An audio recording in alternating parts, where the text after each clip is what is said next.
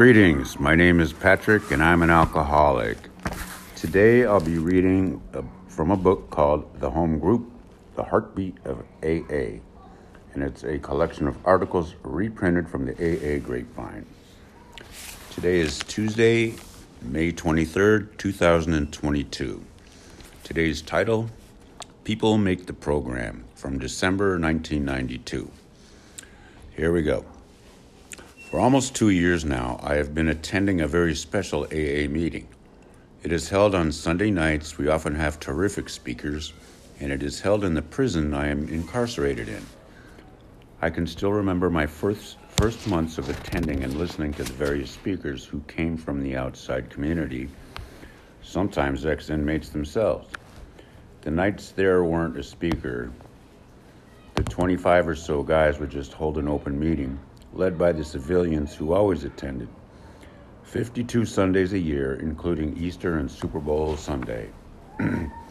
Those first months were very hard for me. It seemed like every week one guy who'd be in prison for a DWI perhaps would say, Thank God a kid never ran in front of my car. In the course of sharing his thoughts, I'd go back to my dorm after the meeting and bury my head in my pillow, feeling miserable because an eight year old kid did run in front of my car when I was so drunk I was on the wrong side of the road, and I was in prison for killing him. Slowly, I began to emerge from my shell. The Sunday AA meeting began to be the place I could come to and talk to others who shared the pain of their alcoholism and were committed to doing something about it. I was never one to say much during the meeting except maybe to thank the speaker with a few words. But afterward, while we were waiting to go back to our dorms, and then on the walkway, I would speak to one or two other inmates, telling them a little bit about how bad I felt. I found someone else who had injured a family in an auto accident while he was intoxicated, severely injuring himself also. He is grateful that they and he were alive. Just knowing him made me feel better. Prison is not a place where trust is easily built, where people share all their stories easily. Our Sunday AA meetings seemed to transcend all that.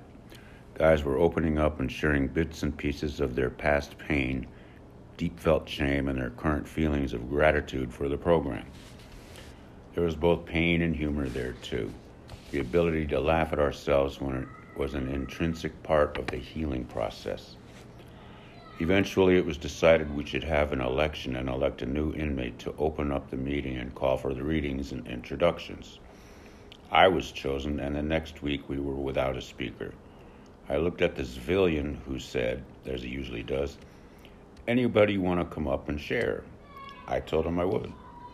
My story came out well enough, but as I got towards the end, it became hard to tell the emotions welling up inside me as I spoke about how badly I had hurt a whole family, the family of the child I had killed. I told, I told about the courtroom screams, the nights lying awake feeling I had done something so wrong I could never be whole or healthy again. It was an incredibly powerful experience for me. Some time has passed, and I still start the meeting off, come up with a new topic, and then whenever we are running out of a speaker. I have watched as guys left missing their presence on Sunday nights, then slowly others start to speak up, fill their shoes, so to speak, as guys gradually determined, as I did, that the meeting was a safe environment to share their experience, strength, and hope. It becomes like a cycle. The new guy who sits in the back, slowly working his way up until he is in the front row, right in front of me, raising his hand and saying something I need to hear that day. I joke and tell the guys, this is so good. This meeting is so good, I'd climb the fence to get back into this meeting on Sunday. Yeah, that good, huh? Hopefully, I will be one of the outside speakers who comes in to share someday. I couldn't say enough about the civilians who come every Sunday. Besides running a great meeting telling us how we keep them sober, they have instilled in me a great faith in AA that it will, as I work it upon my eventual release, help me make the transition back to society. You get out of this program what you put into it is an expression I hear a lot. I'm lucky to be in a meeting where a lot of guys are putting in a lot. Some things about AA in prison are different. Mandatory attendance or you're thrown off the list. Anonymity being no more than just another long word when your name is on a facility wide call out sheet each week. But the general feel of a street AA meeting can definitely be preserved in a prison setting. The people make the meeting. AA people give people in prison hope. For a little while each Sunday, it's almost like I'm not in prison. People make that meeting. All of us who are finally dealing with our alcoholism. That comes to us from Robert K. in Marcy, New York.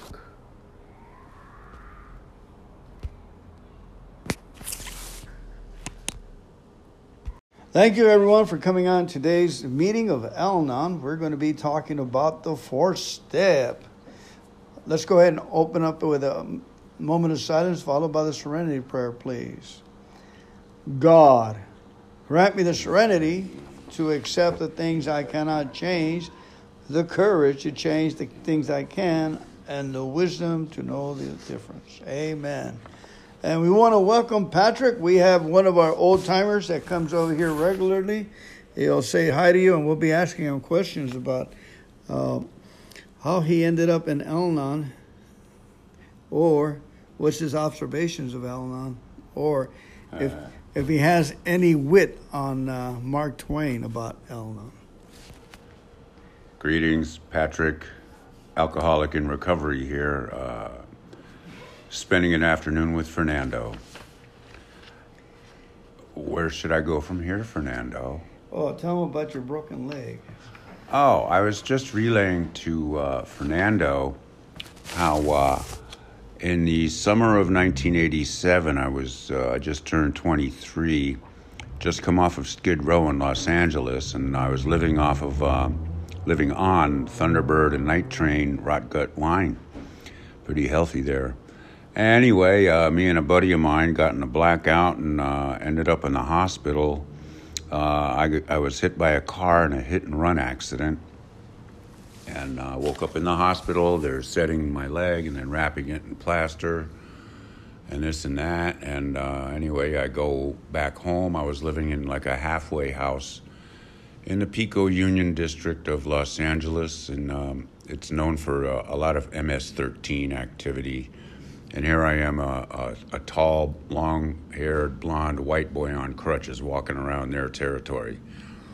Anyway, um, recovered for a couple of weeks, still drinking, and uh, I don't know what came over me.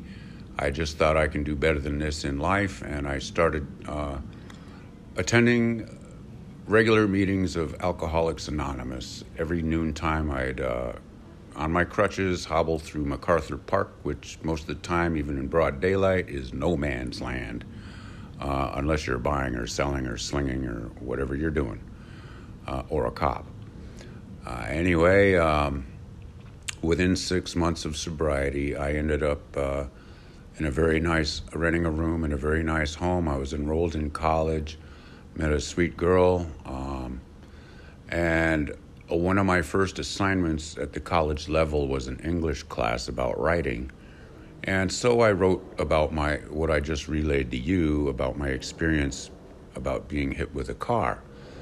And it dawned on me as I was writing, and it all came out in the writing, that if it weren't for me getting hit by that car in a blackout, I probably would have continued drinking until I died another way. And to sum it up, I titled, I regarded the whole incident, the whole, from the time of being hit by a car until the time of writing it, as basically a blessing in disguise. Because I would not have ended up in college, in a nice home, uh, regained the trust and credibility, my credibility with my family and other people. Um, I got my health back. And I just thought, well, you know, being hit by a car was really a blessing in disguise. And then to summarize it, I just, I kind of prayed and wished that whoever hit me with that car gets the same blessing in disguise as I did.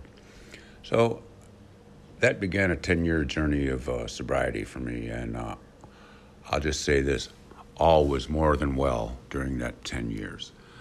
So sobriety works, recovery works, the program works. Um, hopefully, you don't have to go to the depths I went to to find out. But anyway, here's Fernando. Thank you very much, Patrick. We appreciate it. We're, we're going to be working on the, going over some four step things. So I asked him to come over, and he brought up a blueprint for progress is uh, Al-Anon Family Group's publication back in 1976, almost 50 years old. But I'll, I'll read you a little bit of. Uh, it says personal reflections. It's so rewarding and enlightening to make a written inventory. It helped me to write about my feelings toward situations instead of the events themselves. My feelings are neither right nor wrong, they simply make who I am, and I can accept being me. I can't always accept being what others would have me to be. Now there, there you go again. You said you, about written. Writing puts our feelings down of the situation. yeah. And well, the good thing about doing a four-step inventory is that our feelings come out, and we kind of straighten them out.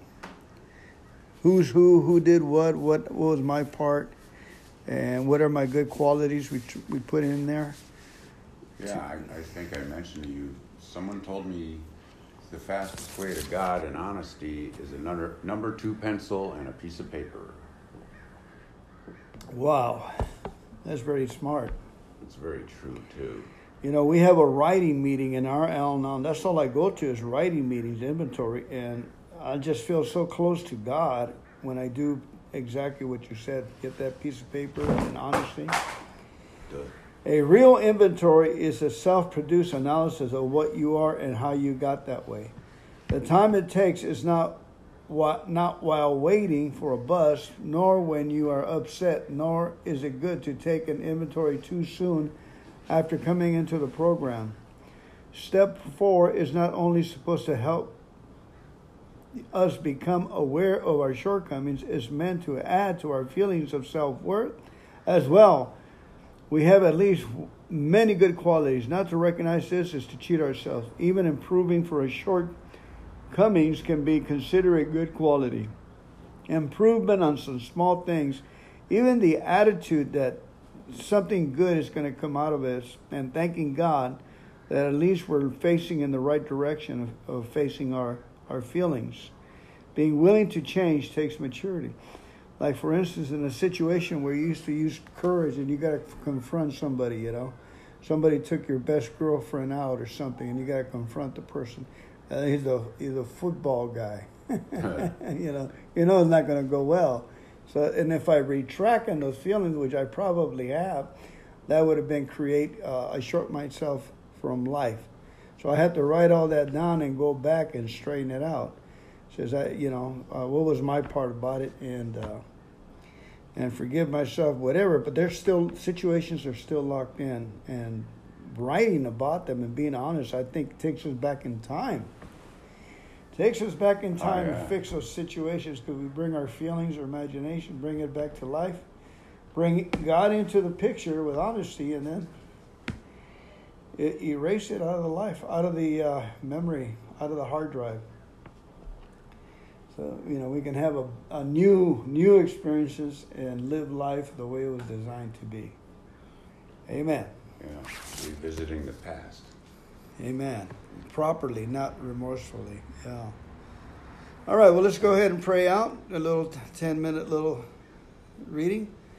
Let's pray the God Grant me the serenity to accept the things I cannot change, the courage to change the things I can, and the wisdom to know the difference. Amen.